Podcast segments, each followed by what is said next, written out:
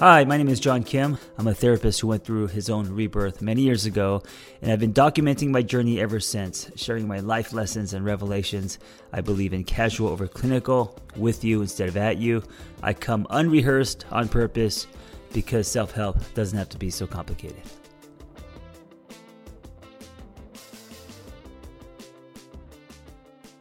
One of the things I talk about often is relationship residue, uh, things that we bring in from our previous love experiences that directly impact our relationship today. And uh, for many, we're, we're, we do not even realize that it's happening, right? A lot of it is running underneath. And that's why it's so important to investigate, explore, dissect, and dissolve uh, relationship residue. By the way, if you hear loud screeching noises in the background, like someone is getting murdered, um, that is uh, that's coming from uh, parrots in my um, front front of the house. I'm in my garage, so they're up in the front of the house in these trees, and sometimes I feel like um, Ace Ventura, Pet Detective, because there's like a dozen parrots and two chickens, and I just feel like I'm doing a podcast out of a pet shop. Anyway, so I talk about um, loving without your past a lot, and I want to talk about this because I think it's one of the common pitfalls that uh, many of us, uh, you know, we fall into that keeps the relationship stuck and both parties stunted. So once you pass sw- uh, once you swim past the breakers, right? Once the you, you pass the honeymoon phase, and you know um, when when shit gets real, right? Because I think that that's when love starts is when it gets hard, not in the beginning where it's just dopamine shooting into your brain. Um, of course, that feels amazing, but that's not love. That's lust. That's infatuation. That's you know all the things that make uh, make you feel good, but you're actually not building a relationship quite yet. When things get hard, when you start to um, notice the contrast and the dirty socks on the floor and the difference in your love languages, now you are loving as a choice and, and starting to build something. So as you swim past all that, one of the things you have to do is you must love without your past. And what I mean by that is um, you have to be aware of all the stuff that, um, you know, and, and by stuff, I mean all the residue that was created from previous love experiences. And you have to actively work on dissolving those issues. You know, if not, you will stain your uh, current relationship with previous ones just because you're not thinking about your ex doesn't mean you're not carrying some kind of residue from that love experience, right? Uh, and usually it's subconscious, running underneath, so we're not aware of it. So, first, we must be aware. We, we must bring it into the light. We must investigate, explore, and then follow the thread down. You know, find out where it comes from. And then finally, um, we have to work on processing it, dissolving it. And this isn't something that you can do by yourself. I mean, we can be aware of things, but um, processing requires another person. It requires a therapist. It requires someone to be neutral and hold up a mirror. You know, um, yes, to a certain extent, you can process things alone, right? You can drop into your body. You can sit still. You can have revelations and insight, connect dots, all of that. But but like on, on a deeper level, to really process things um, where you are uh, you know, working through anger, resentment, some of these really uh, hard, heavy feelings that requires um, a therapist, or at least in my opinion. All right, so let's explore some of the things that may be rippling from the old. Let's start with the relationship dance you had with an ex, right? Every relationship has a dance, the banter, the back and forth, the syncing up not just what you guys have in common, but how you are or were with each other, right? Whether it's humor, language, mannerisms, energy, um, how you work together. Whether subtle or obvious, every relationship has its own rhythm and cadence. And it's different for every relationship because every person is different. And we don't think about this. And so, what we do is, uh, many of us love with our past by trying to replicate the dance that we had with someone else in our current relationship. And uh, this tracing is unfair to your partner, but also it's damaging. you can start to believe your partner isn't right for you because you don't share the same dynamic you once had with someone else. So, like, if you are thinking, uh, I mean, ultimately, what you're doing is you're comparing um, a previous relationship and how you were, or how he treated you, or his mannerisms, or humor, or you know, whatever you guys, the taste in music, or whatever. If you are taking that and you're trying to trace that with your current relationship, you're going to notice that it doesn't line up, and it doesn't line up because it shouldn't, because you have, uh, uh, you're loving a new person and the new person is different and so the relationship is different right? You may be the same your taste may be the same but there's no way that the dance is going to be the same because you are loving someone different. And so if you are comparing and tracing then you're in your head and not in the relationship. And you're not allowing and here's what's important you're not allowing a new dance to form. So you are chasing what was instead of accepting and building on what is anger, grief, self esteem, check out BetterHelp. And here's what I'm going to do for you today because I want you to start living a, a, happier life, a more meaningful life. I want you to get up in the morning and feel like you are living, not just existing. As a listener, you'll get 10% off your first month by visiting our sponsor at betterhelp.com/angry. Join over 1 million people who have taken charge of their mental health. Again, that's BetterHelp, H E L P com. Uh, another one, old love blueprints. Our past love experiences create firm definitions, especially when we were younger because our hearts were powder snow, right? Today, love is imprinted on patchy ice, and that's because our hearts have been broken so many times. Um, they have hard, the, the process has hardened us, right? We trust less and we fear more. This means we are less open to new definitions today than when we were younger. But chances are our younger love experiences were the most unhealthy.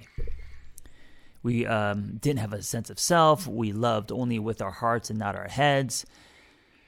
We were walking reactions and um, didn't have any tools. So, our definitions of love that we have been carrying into adulthood, um, they're distorted and damaging, you know? They were created back when we didn't have tools, uh, and they crack. Uh, they create cracks in our relationship container, preventing the relationship to grow and thrive. So here's the problem: definitions are wrapped with shoulds, right? And some of these definitions slash shoulds may include, um, you know, um, what intimacy should look like, what sex should be like, how your partner should treat you, um, what your partner should say or, or buy on your birthday, um, how you should celebrate your anniversary, what you should and shouldn't disclose to each other, what your partner should wear, how he should act, smell, and on and on and on and on. These shoulds, uh, formed by previous relationships, can create a fence in your current relationship, suffocating it.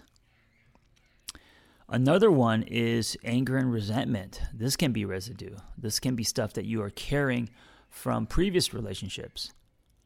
If you've loved, then you have been hurt. And if you have not resolved this hurt in some way, there's a good chance that you're still harboring this anger, which turns into resentment. And uh, this resentment, whether you know it or not, is affecting your current relationship. How you ask, um, however you were hurt before, will be a hot stove, right? It'll be a super sensitive area, and you will not want to touch that stove, even if you know it's not on. So, for example, if your ex boyfriend, the one that you thought you were going to marry and have babies with, cheated on you in college, um, but you never processed it. You just stuffed it down and moved on by getting into another relationship as fast as you could. Um, and of course, that one didn't work out. Um, so you move on without ever really starting the journey of forgiveness and processing. So, in your current relationship, any hint of possible dishonesty or infidelity um, like if he doesn't text you back or forgets to call you, will trigger an overreaction and jumping to conclusions. This being, um, this like being on edge prevents the building of trust, which makes you love more from a distance, right? And so that becomes a pattern, and then your relationships all turn out that way. So that's another way that um, the the residue can be impacting uh, how you love today. And let's do one more. I think this is the most important one. And um, it's the beliefs about you yourself that you form from previous relationships. So any relationship, I mean, starting with the relationship with your parents, um, they form beliefs about ourselves, right? Depending on that space, if it was healthy, how we were treated. And so, in your intimate relationships, uh, especially the ones that were toxic, uh, if someone was assassinating your character or abusing you in some way, that's going to fuck you up. You know, that's going to make you form false beliefs about yourself. You may come out of those relationships thinking that you are less than or um, unlovable or, you know, whatever. And then those false beliefs about yourself you carry into your next relationship. I feel like we all have a responsibility to actively try to dissolve our false beliefs.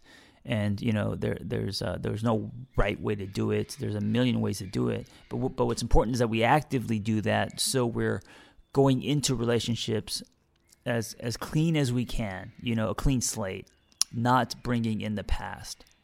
So when you go into a relationship with these false beliefs, what happens?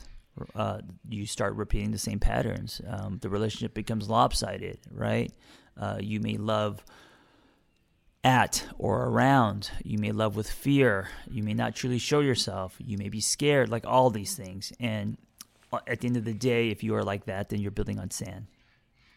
So, those are a few of the things um, that can be relationship residue.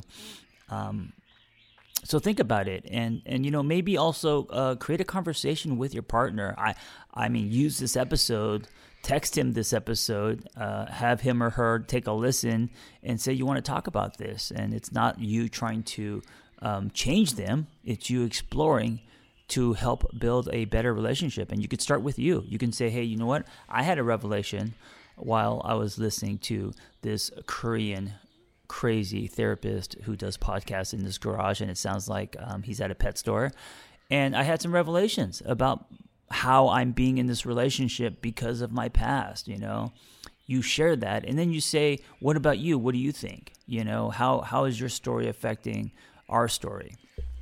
It's a great way into conversation. And then when you want to um, go deeper, and if you guys are on the same page, and you're like, "Hey, let's do something about this," uh, then go see a couples therapist and go start processing, or go see a therapist individually, or do whatever it takes to start processing so you are loving without your past.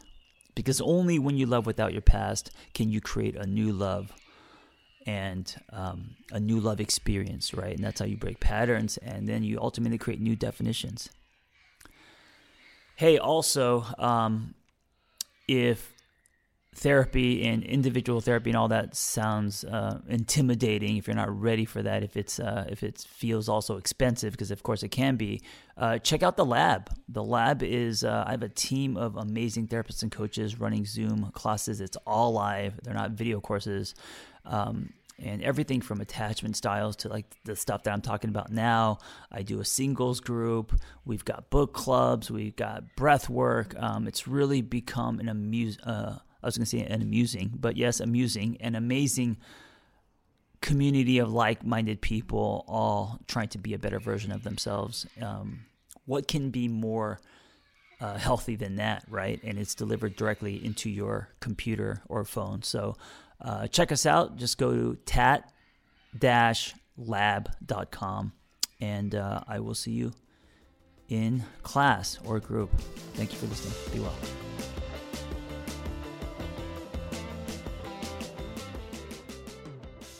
Listen, if you are great at helping other people and you have a passion for that and you want to find personal freedom and level up the skills you already have, it's time to become a life coach. Journey coaching. When I became a coach, there was nothing like this out there. And so I developed this coaching training program alongside Noel Cordeau, Journey Coaching. That's J R N I.